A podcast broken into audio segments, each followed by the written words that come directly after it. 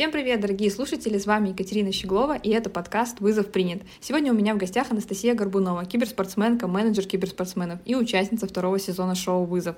Настя, привет, спасибо большое, что пришла ко мне на подкаст. Ты мой первый гость, я очень рада тебе. А, привет, Кать, спасибо большое, что пригласила меня на подкаст. В этом году ты, можно сказать, вышла за пределы компьютерного мира и, так сказать, сыграла в большую игру в реальной жизни, приняв участие в шоу «Вызов». Давай сегодня поговорим о том, как ты попала на шоу, как проходило большое испытание охоты со скидками и я надеюсь, мы услышим от тебя не только интересные истории о съемках, но и интересные истории о закадровой жизни на проекте.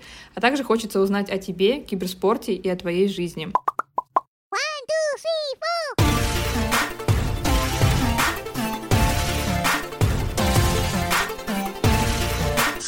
Расскажи, как ты оказалась на шоу, потому что, насколько я знаю, у каждого умника своя уникальная история. Как это было у тебя? А, я попала на шоу абсолютно случайно. А, интервьюер, который у меня брал интервью насчет киберспорта, написал мне, сказал то, что продюсеры ТНТ заинтересовались во мне и хотят пригласить меня поучаствовать в шоу. А, я очень так скептически отнеслась к этому предложению, но мой муж поддержал меня так сказать, уговорил попробовать поучаствовать, и в итоге я согласилась, прошла кастинг, и я участница шоу. Ну, согласна, кстати. Со мной тоже вышли, на самом деле, представители сначала те, которым я давала интервью, и за счет этого можно сказать, что как бы, когда ты даешь интервью, ты популяризируешь себя, и у тебя какие-то новые возможности и за счет этого могут появиться. И у меня тоже так же, как тебя, самый первый, наверное, поддержал муж. Это был первый человек, который узнал вообще о том, что мне поступило такое предложение. Он сразу сказал, да, давай, иди, и даже без раздумий просто участвую. Это так или иначе будет все равно крутой опыт. Изначально ты была в паре с комиком Денисом Дороховым в первой серии, но после первой серии ты, можно сказать, попала под удар, потому что Денис Дорохов решил покинуть проект. Поэтому по результатам оказалась ты в новообразованной паре с Владом Соколовским. Ты не думала, что самовольный уход или, так даже скажем, самодисквалификация Дениса Торохова тебя эмоционально немного подкосила или сбила твой настрой на битву в шоу? Что ты чувствовала в тот момент? Я чувствовала обиду, скорее всего, и немножко злости, потому что мы с Денисом достаточно неплохо пообщались, он меня расположил к себе, так как я сначала так с недоверием к нему относилась, думала то, что он будет проходить испытания спустя рукава, несерьезно, постоянно шутить, но он оказался достаточно серьезным парнем в испытаниях. И меня поддерживал, говорил то, что мы все сможем, мы все пройдем, то, что меня не подведет. Я уже как-то он меня расположил к себе достаточно хорошо и ничего не сказал, когда решил уйти. И я уже на него рассчитывала, я на него надеялась, а он взял и ушел. Я тут согласна с тобой, я понимаю, что ты чувствовала, потому что у меня была похожая история, когда в начале третьего эпизода, когда мы начинали съемки, то Олег Газ э, покинул проект. И это была так, точно такая же история, когда я совершенно ничего не знала и просто была поставлена перед фактом, поэтому я когда увидела и услышала то, что происходило у тебя, понимала абсолютно, что ты чувствуешь, и что это ну, немного тебя выбивает из колеи, когда ты уже вот вроде бы настроился с человеком на командную игру, и тут какие-то неожиданные обстоятельства выясняются, и ты, тебе приходится переадаптироваться к новым условиям. Это, конечно, в начале проекта это очень сложно и очень на многое может повлиять. Давай поговорим о том, как прошло испытание охоты за скидками. Вы с Владом проходили его первыми, и у вас не было шанса научиться на ошибках других. Наоборот, все наблюдали за вами, из-за чего градус ответственности за результат был достаточно высокий. И мало того, что вы проходили его первый, так еще и остальные смотрели на вас, как на подопытных кроликов, желая узнать, как вы будете проходить испытания, и, исходя из этого, адаптировать свою тактику в паре.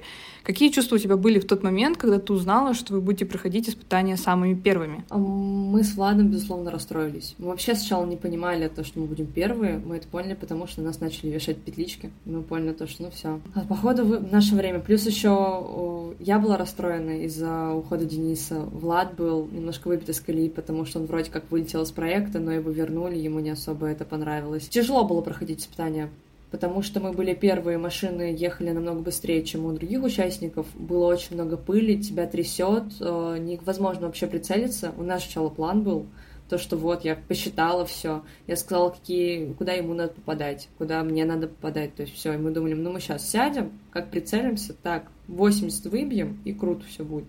Но когда мы сели, когда поехали, оказалось то, что это просто невозможно. То есть получилось так, что вы не тянули жребий или вас не, допред... не предупреждали, что вы типа, кто будет первыми, кто будет вторыми, третьими, четвертыми проходить. Просто к вам подошли звукари, начали вешать петлички, и вы поняли, что вы на этот раз первые в этом испытании. Да, именно так и было. Ну, обидная, конечно, ситуация.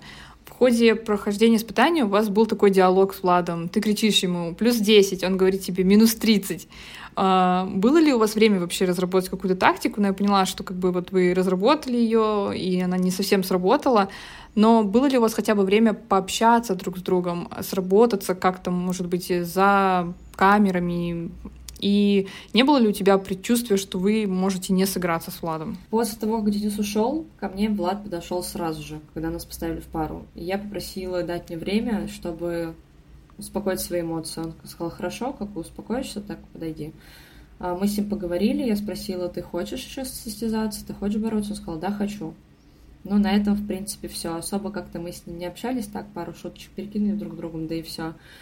А, план был надежный, но он нас подвел. Ну и все, в принципе, то есть у нас э, был план, он не сработал, и потом мы импровизировали, просто выкрикивали друг другу то, что мы увидели, потому что мы некоторых даже не видели, куда мы попали. И мы выкрикивали то, что куда мы попали. На самом деле сложно было увидеть, да, потому что краска, которую вы стреляли, она была очень странного цвета, и мне кажется, было бы круто, если бы она была какого-нибудь кислотно-зеленого цвета, потому что иначе, ну, она просто сливалась. Я бы, наверное, со своим зрением вообще ничего там не увидела. И вот по показанному на экране, что ты сделала минус 15, Влад минус 20, и сложилось ощущение, что вы закончили это испытание с отрицательным результатом. Это так? Да, это так. Мы закончили это испытание с со счетом минус 40. Минус 40, офигеть.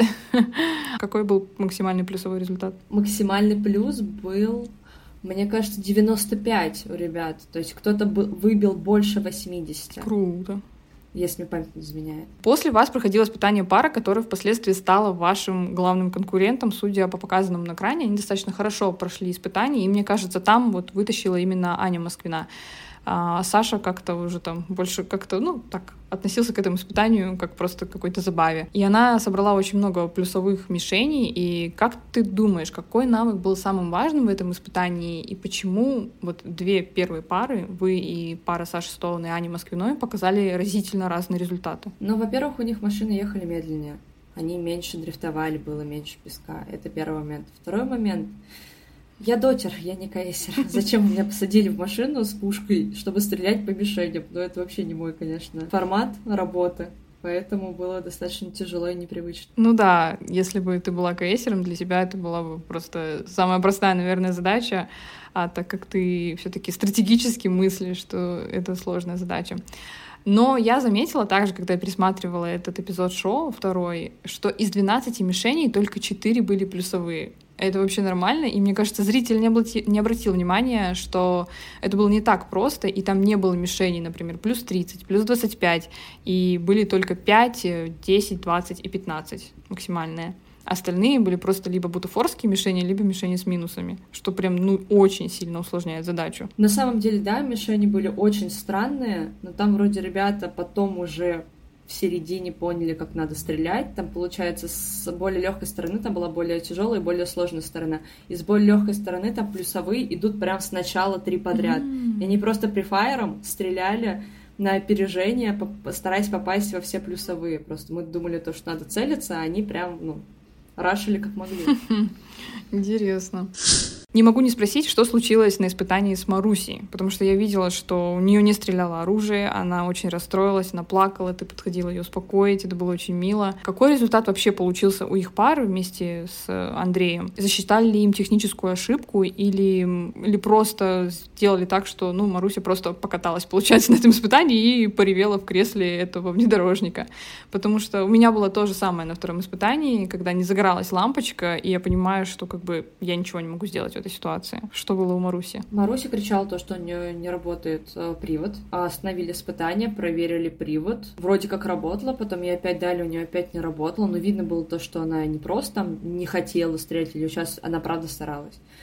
Вот, опять потом, когда испытание закончилось, она отдает привод, придергивает этот привод, начинает стрелять. Ну, то есть, я не знаю, что с ним было конкретно, но что-то с ним было не так. И было очень жалко Марусю, потому что это, ну, нечестно, это неравные условия, то есть ей не дали ни перекатать, ничего, то есть абсолютно. Но проехали и проехали, я не знаю, там они набрали вроде бы либо минус 5, либо плюс 5. До нас им, конечно, было очень далеко, нас не превзойдешь с Ладом, но все же неприятный момент. Да, какой-то рок судьбы настиг и Маруси в этот раз. И все таки ваша пара с Владом оказалась последней на большом испытании, и вас ждало испытание на вылет. Э, Влад шел на испытание на вылет второй раз за два выпуска как-нибудь он тебя настраивал на него, подбадривал и делился опытом, так сказать? Ну, во-первых, мы были первые, потому что скидка — это отрицательное значение. Согласна. Поэтому у нас минус 40% скидки, и мы как бы тут выиграли. Давай сразу расставим все точки над «и». Это они там что-то напутали, у нас вообще-то этот был иммунитет. Все у нас было хорошо. Вообще, да. Это логично. А так, мы на самом деле после проигрыша, пока стояли, мандражировали, наблюдали, как остальные команды проходят испытания, мы смирились, мы подумали, и мы прям повеселели. Мы начали друг друга стебать насчет этой темы. Мы начали стебать друг друга за скидки, мы начали стебать друг друга за то, что мы, ну, он опять в логово пойдет, за то, что мы пойдем в логово. И начали себя настраивать на то, что то, что мы в логове, это не стопроцентный вылет, а только 50%. А дальше уже как удача сложится. А, есть такой вопрос. Когда смотрела голосование, почему сливали Стоуна? Какие у тебя есть догадки? Или, может быть, ну, зрители не знают, что происходило за камерами телепроекта, и там есть какая-то интересная история подоплек. А, сливали не Аню, а больше Сашу. И вот почему. Изначально блогеры разделились на две коалиции. Звезды, в принципе, разделились на две коалиции. Там получилось так странно, типа мальчики и девочки, только там одна Левда была вместе с пацанами. Вот, и Сарычев держал такой нейтралитет более-менее. А, и как раз-таки нас, мы с, с умниками общались все вместе, то есть большой дружной компании. А так как у нас мальчики и девочки в команде, то нас начали растягивать по двум этим коалициям и подминать про себя. То есть мы не могли голосовать за тех, э, за кого не могли голосовать звезды. Вот так, грубо говоря. Ну, за братку ты не проголосуешь, извини меня это братка. Угу. Ну вот. И как раз-таки начались такие склоки, и мы, получается, с Владом понимаем то, что мы были в логове, мы хотели себе соперников, естественно, послабее. Мы хотели выбрать а, Марусю и Андрея. Но из-за реакции Маруси на испытание, естественно, это было бы некрасиво поступить так с ней.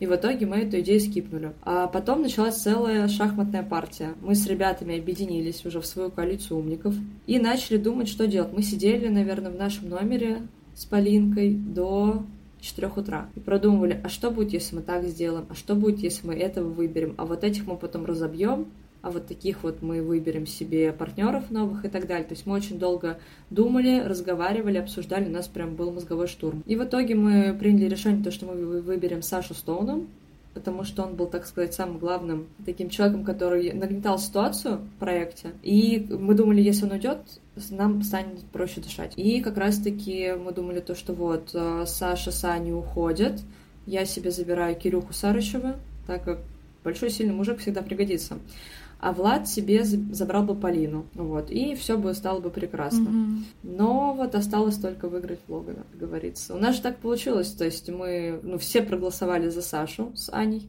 ну, почти все. А, вот, и мы должны были выиграть их в Логово, тогда наш план бы удался там было расписано чуть ли не до пятой серии. У нас был план просто, что мы вот в пятером, это Полинка, Никита, Юрец, Даня и я, мы что все дошли до пятой серии. То есть максимально долго в такой дружной компании. Осталось только выиграть Сашу. Умники на то и умники, чтобы стратегически все продумать на пять шагов вперед, не просто прийти позабавиться, а действительно сыграть в эту игру грамотно, как в шахматную партию. Я помню тот момент, когда после голосования ты повернулась к Владу и сказала, сказала, против братки своего сможешь идти? Это было очень это было очень смешно. Это факт, да, это было очень смешно. Не, но я к нему подходила, потому что я к нему подходила, я говорю, ребята хотят голосовать против Саши. Я ему открыто это сказала. После того, как мы это все обсудили, я к нему утром подошла, говорю, так и так. Он говорит, я не могу против него голосовать. Я говорю, ну надо. Он говорит, ну я не могу. Я такая, ну окей, смотри, либо Саша, либо Марусь. Тут уже сам, типа, как-то разговаривать с ребятами, либо так, либо так. Угу. Он такой, я типа хочу против Амира с Кариной. Я говорю, ты Амира вообще, ну, недооцениваешь сильно. Амир очень крепкий парень. Амир, он тихий, воспитанный молодой человек, но он такая машина. Мне тоже так кажется. Это вообще, я говорю, я против Амира не хочу выходить в логово. Вот либо вот этот, либо этот, выбирай. Но мы все равно в итоге проголосовали за Карину и Амира. Но это не мы, а он больше. Мне тоже кажется, что у Амира еще будет свой звездный час, и он еще покажет прям то, что он умеет, но это мы увидим в следующих сериях. Испытание на вылет медные трубы, когда вам с партнером нужно было со связанными руками пройти через лабиринт медных труб. Мне кажется, это было очень сложное испытание из-за ограниченности в движениях, и можно сказать, что оно просто на скорость. Как тебе вообще это испытание? Было ли оно самым сложным за эти два испытания, которые ты прошла? Три, окей. И как вообще оцениваешь это испытание? Это испытание было достаточно интересное, и оно было именно такое командное. К этому времени мы уже с Владом хорошо так э, с друг другом познакомились, поняли темперамент друг друга и решили то, что мы должны это победить. Мы начали друг друга слушать. Получается, мы проходили максимально синхронно, потому что шаг вправо, шаг влево больно. Наручники очень на нас туго затянули. А, получается, мы проходили, я заранее смотрела, как нам пройти, простраивала маршрут, как нам перевернуться, как нам перекрутить руки, друг другу помочь, кто повыше. Ну, Влад повыше, допустим, я там наступаю, ему легче становится, заступаю на блок. И мы прошли очень быстро и слаженно. Мы прошли, ребят, на три минуты быстрее. Это прям сильный, сильный отрыв. Я слышу, как э, мои ребята меня поддерживают, стоят на трибунах, кричат, то, что мы молодцы, то, что мы справимся. Вот, все, мы дошли до этого заветного ключа, осталось только открыть наручники, и все, вот оно. Весь наш план удался. Но не тут-то было. Да, что-то пошло не так. Мы просто не смогли открыть наручники, да. А почему вообще произошла ситуация с ключом, что вы погнули ключ, как так произошло, и как бы с таким большим отрывом казалось, что вы действительно лидируете, и вот вся вот эта загвоздка оказалась, по сути, в ключе. Я до сих пор не понимаю, как это произошло, если честно. Ну, ключ был мягким. Угу. То есть я его, когда мы его погнули, я его могла пальцами выпрямить. Я не знаю, ну, ну так, вот так вот было. Нас, получается, так застегнули, то, что с другой стороны была скважина. То есть от нас очень тяжело было вывернуть руки и как-то прокрутить это все дело. Пробовал Влад, пробовал я, но в итоге мы ни к чему не пришли, и у нас не получилось открыть наручники. Да, к сожалению. Твоя подруга пошел, Полина Зибрева, очень сильно тебя поддерживала, она так обрадовалась вашему быстрому финалу, но потом очень сильно расстроилась. Получилось ли построить дружбу на таком конкурентном поприще, как проект «Вызов»? Полинка — это любовь моя этого проекта. Я безумно рада то, что мы с ней встретились. Мы с ней просто встретились, мы с ней почти сразу подружились.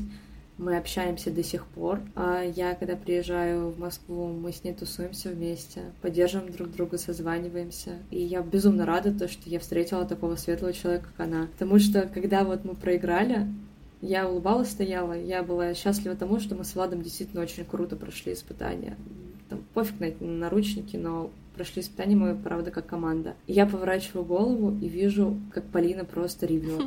И у меня тоже начинают слезы по щекам катиться. Не из-за того, что мне обидно проиграть, а из-за того, что я вижу, то, что она там стоит, она за меня болела, она переживала за меня, и она стоит, ревет. И получается, она спускается с трибун, идет ко мне, мы с друг другом обнимаемся, плачем друг друга на плече. Не знаю, кстати, почему это не показали, но это был очень трогательный момент. Ну да, такие эмоции на самом деле упустили. Потому что эмоций так на вызове много, но такие, когда ты видишь, что там люди за друг другом провели не так уж много времени, но на самом деле случились какие-то чувства, вот дружба, это здорово. Да, странно, конечно, что не показали этот момент. Вот тоже странно, потому что в вашем сезоне, наоборот, показали двух подруг. Мгм. Причем то, что они прям подружки-подружки. А мы с Полиной также ходили вместе, также вот все делали вместе. Э, Там плакали вместе, смеялись вместе. Я и даже на первом испытании, мы, получается, третий же здорово мы прошли. И он говорит, пойдем попьем водички, отдохнем. Молодцы. Я говорю, какой водички, где. Полина? И я бегу помогать э, Полине с Ваней э, собирать этот пазл. Вот она, дружба. И это тоже не показали. Я даже не знаю, почему. Да, странно. На втором испытании, которое вы проходили с Владом, которое оказалось уже на вылет, было ощущение, что проигрыш в большом испытании вас сплотил, и вы действовали как слаженная команда, потому что у Саши с Аней не было так, как такового коннекта, который был у вас на этом испытании с Владом. Удалось ли вам почувствовать вот этот вот коннект именно на этом испытании? И вот вы были заряжены, мне кажется, на то, что мы сейчас выиграем и пойдем дальше биться, но, возможно, уже в разных парах. Мы с Владом однозначно поймали этот vibe. То есть это было настолько круто, то, что мы стояли потом после как раз-таки испытания, когда оглашали то, что мы проиграли, мы обняли друг друга. Первый раз, кстати, за все время. Я чувствовала вот этот вот адреналин внутри себя. я чувствовала гордость, то, что ну, мы правда очень круто сработались, мы очень достойно прошли. Все было прям идеально, знаешь, как да, по маслу. Да, так и было. Если бы не было бы в конце наручников с ключами, если бы просто надо было нам выйти насквозь, все, победа точно была бы за нами. Конечно, на три минуты вы бы были быстрее, это, ну, прям видно, это, это значительный результат, это сильно быстрее, чем могло бы это быть. В любом случае, я поздравляю тебя с участием и с опытом в шоу «Вызов», и, как ты сказала, я кайфанула, и мне кажется, это самое главное. Поэтому давай перейдем ко второй части подкаста и поговорим о тебе и киберспорте. Расскажи, Настя, как долго ты уже в киберспорте и как вообще начался твой путь в этой деятельности? В киберспорте я уже года четыре. А изначально я начала с ведения группы нашей студенческой киберспортивной команды, потому что этим занимался мой супруг, на тот момент он был моим молодым человеком. Он начал развивать киберспорт в нашем регионе, и я видела то, что у него не особо получается писать текст, собирать, в принципе, посты. Я говорю, давай я тебе помогу. В итоге меня взяли на работу при ВУЗе. А потом я начала ездить с ребятами как менеджер, потому что я видела, что у моего супруга нет на это времени, пока он играет, пока он на турнире, в принципе. Я начала брать на себя такие обязанности, как следить за спортсменами, общаться с судьями, с организаторами, покрывать все потребности игроков, в принципе, в этом и заключается работа менеджера, бегать где-то на турниры и так далее. А потом уже после чемпионата России в двадцать первом году. Я смотрела, ничего абсолютно не понимала, то есть я просто с ребятами ездила, в доту особо как бы не, не погружалась. А тут э, я смотрела все их турниры, его турниры смотрела, и мне очень захотелось понимать, что там происходит, потому что кто-то что-то кидает, кто-то что-то бегает, ничего не понятно, все цветное, красиво и безумно, но ничего не понятно. Я к нему подхожу после финала и прошу его объяснить мне, что происходит на экране. И таким образом потом постепенно начала играть в доту и очень быстро набрала, так сказать, рейтинг. Классно. То есть ты играешь в доту, и какой сейчас у тебя рейтинг? Как это вообще оценивается? Объясни человеку, который очень далек от киберспорта. Ну смотри, давай по старым немножко канонам пройдемся, потому что сейчас рейтинг немножко поменялся. Сейчас подсчет рейтинга о, ты можешь за проигранную игру получить от минус 10 до минус 40, за выигранную от плюс 10 до плюс 40. А раньше было все ровно. Плюс 30, минус 30. Угу. И получается, смотри, у меня где-то 1600 игр, и за эти игры у меня 6000 рейтинга. То есть сейчас мой винрейт — это показатель побед и поражений 69% вроде бы, если я не ошибаюсь. Вау, ну это прям крутой результат. А расскажи, пожалуйста, общество все еще стигматизирует киберспорт или сейчас к нему относится более серьезно? Потому что даже в твоей речи на костре ты затронула девочек-киберспортсменок, что их булят в игре и в жизни.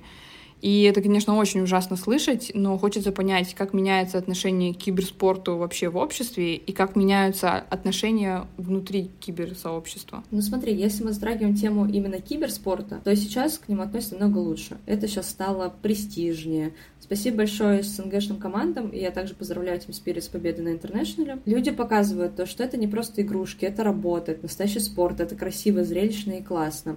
То, что касается девушек в киберспорте, к сожалению, пока что далеко нам до женского киберспорта, потому что есть стереотипы, то, что девушки не могут играть в игры, особенно спортивные, ну, именно соревновательные игры. То, что я когда играю в игры, то есть в доту я когда играю, если я нажимаю voice чат и что-то говорю тиммейтам, они слышат женский голос. Ну не, первый вопрос такой, ты девочка или маленький мальчик? Это первый вопрос. Какой кошмар. Вот, и когда они узнают то, что я девушка, то начинается все, мы проиграли, можно ливать, можно ломать шмотки и так далее. То есть они сразу тильтуют очень сильно, дизморалят себя, дизморалят меня и так далее. Когда в жизни, тут вообще еще интереснее, если люди, которые не играют в доту или играют на достаточно слабом уровне, они говорят, блин, классно, давай вместе поиграем, там все дела, ты молодец. Если об этом слышат на турнирах, когда я приезжаю со своей командой, они узнают то, что да, я играю в доту, да, у меня неплохой рейтинг для девушки, то они начинают говорить, а зачем ты это делаешь? А для чего? Ну а смысл? Ну, там, либо там тебя бустили. Бустили это когда там, допустим, за тебя играют, и на аккаунте цифры растут, но это не ты играл, вот. Ну, то есть очень много разных вещей мне говорят по этому поводу. Да, это, конечно, обидно слышать. Я надеюсь, этого будет становиться меньше, будет какого-то больше осознанного и эмпатичного общения между игроками, потому что, ну, очень легко общаться с человеком, который не сидит с тобой вот так вот один на один, что-то написать ему, что-то сказать, все смелые. Но это, конечно, очень неправильно.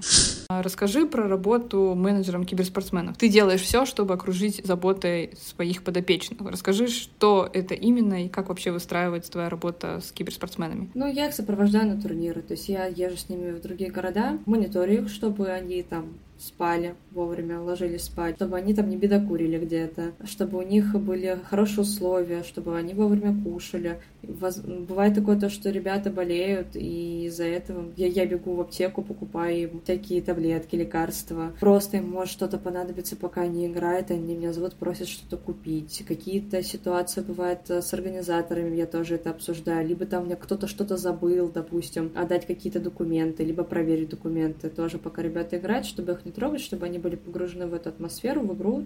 И это все делаю я. Супер, очень классно. Ты прям заботливая, окружаешь их со, всей стороны, со всех сторон заботы, и это им очень помогает, я думаю. А как часто вообще проходят э, соревнования, как часто вы выезжаете куда-нибудь вместе со своими спортсменами? Я не могу так точно сказать, потому что это так периодами. То есть я могу несколько раз за месяц ездить, а можем там один раз в два месяца съездить. Но так, ну, регулярно. Ну, чаще всего раз в месяц я куда-то с ними гоняю.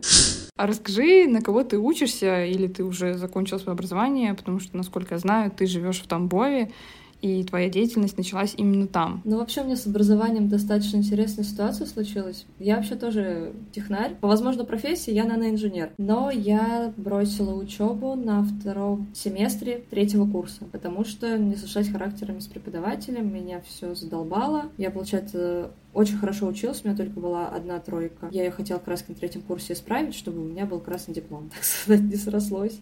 И я психанула, бросила. Но сейчас я подумала хорошенько и решила все-таки доучиться. Я сейчас восстановилась, вот с февраля начну учиться. Это здорово, потому что, мне кажется, мы все еще живем в таком обществе, когда Казалось бы, у тебя есть деятельность, ты ей занимаешься, ты зарабатываешь на этой деятельности, самосовершенствуешься на этой деятельности, но общество все еще от тебя может требовать диплом, потому что это все еще необходимая бумажка. Хотя на самом деле человек э, и общество так быстро сейчас меняется, что человек может сменить э, за жизнь, не знаю, 3, 4, 10, 15 профессий, и мы не успеваем даже к ним адаптироваться, мне кажется, к этому обществу.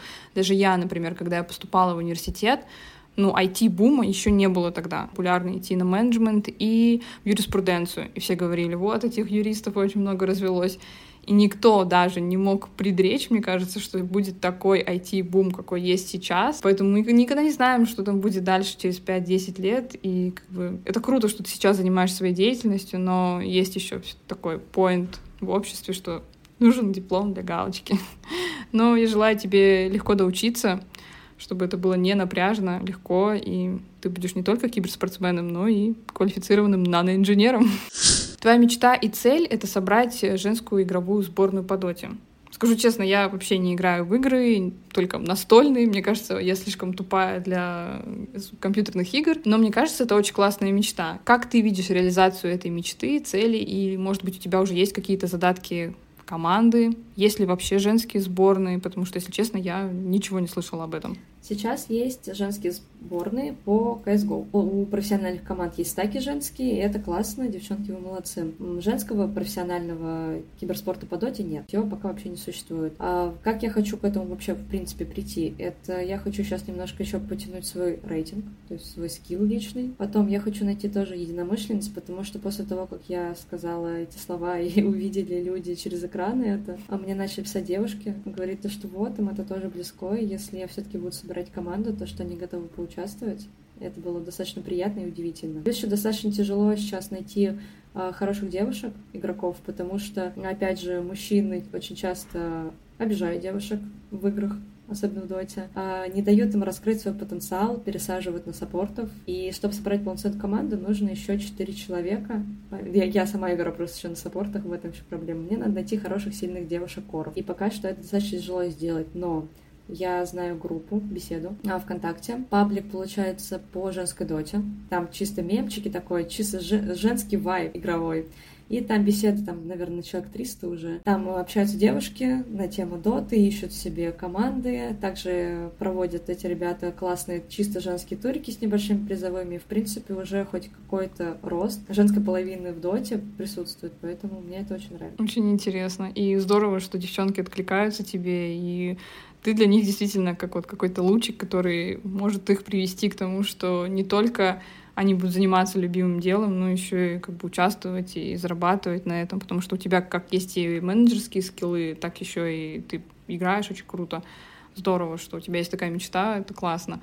Как ты сказала, что твой муж тоже играет, и, в принципе, Дота — это то, что вас отчасти свело, наверное, могу сказать так. Как так получилось, что вы, получается, семья дотеров, и как живет современная компьютерная семья? Когда я познакомилась с моим мужем, он был топ-300 Европы. Это достаточно был неплохой показатель на то время. И он меня поддержал в идее мне тоже начать играть в доту. В данный момент он меня учит объясняет мои ошибки до сих пор. Периодически играем вместе. И так чисто иногда хочется поймать такой легкий вайб, завалиться в компьютерный клуб вдвоем, просидеть там всю ночь, а потом уставшие, довольные пойти утром домой отспаться. Редко, конечно, получается, но все равно круто. Как это романтично. Потому что у меня была обратная ситуация, когда Дота, наоборот, развалила мои отношения с моим первым молодым человеком. Он очень много стал играть, и я понимала, что я уже не на первостепенных позициях нахожусь, и я говорю, это абсолютно окей, если ты выбираешь заниматься этим, но как бы мне меньше стало уделяться времени намного. И это круто, что вы разделяете интересы друг друга, потому что, ну, в тот момент я не ставила это в приоритеты, как бы у меня не было совершенно никакого интереса, хотя, кто знает, может быть, если бы мы стали вместе играть доту, у нас бы тоже что-нибудь могло получиться. это классно, вы клевый пример такой вот классной семьи, которую сплотила игра в доту.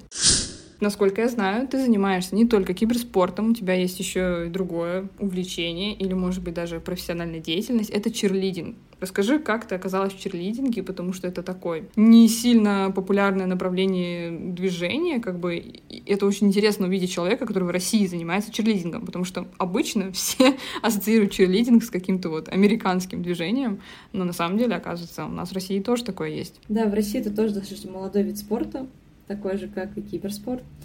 А, получается, в России почему-то считают, что это группа поддержки, но на самом деле я занимаюсь спортивным черлидингом. То есть мы собираем пирамиды, мы выстраиваем красивые фигуры, мы летаем в воздухе и так далее. А с черлидингом я познакомилась в университете. Я пришла на первый курс, увидела выступление университетской команды. Мне безумно понравилось, я никогда такого в жизни не видела, меня это очень впечатлило. Но меня останавливало только одно, это мой рост. Для черлидерши я высоковатая, я метр семьдесят. Идеальный черлидер — это девочка метр пятьдесят, метр пятьдесят пять. Но я все таки пришла, меня взяли. Я потусила в команде год. Особо со мной никто не занимался, но мне все равно спорт очень сильно нравился. И мы с моим супругом, с нашим тренером и вторым тренером девушкой решили собрать свою команду уже в другом вузе.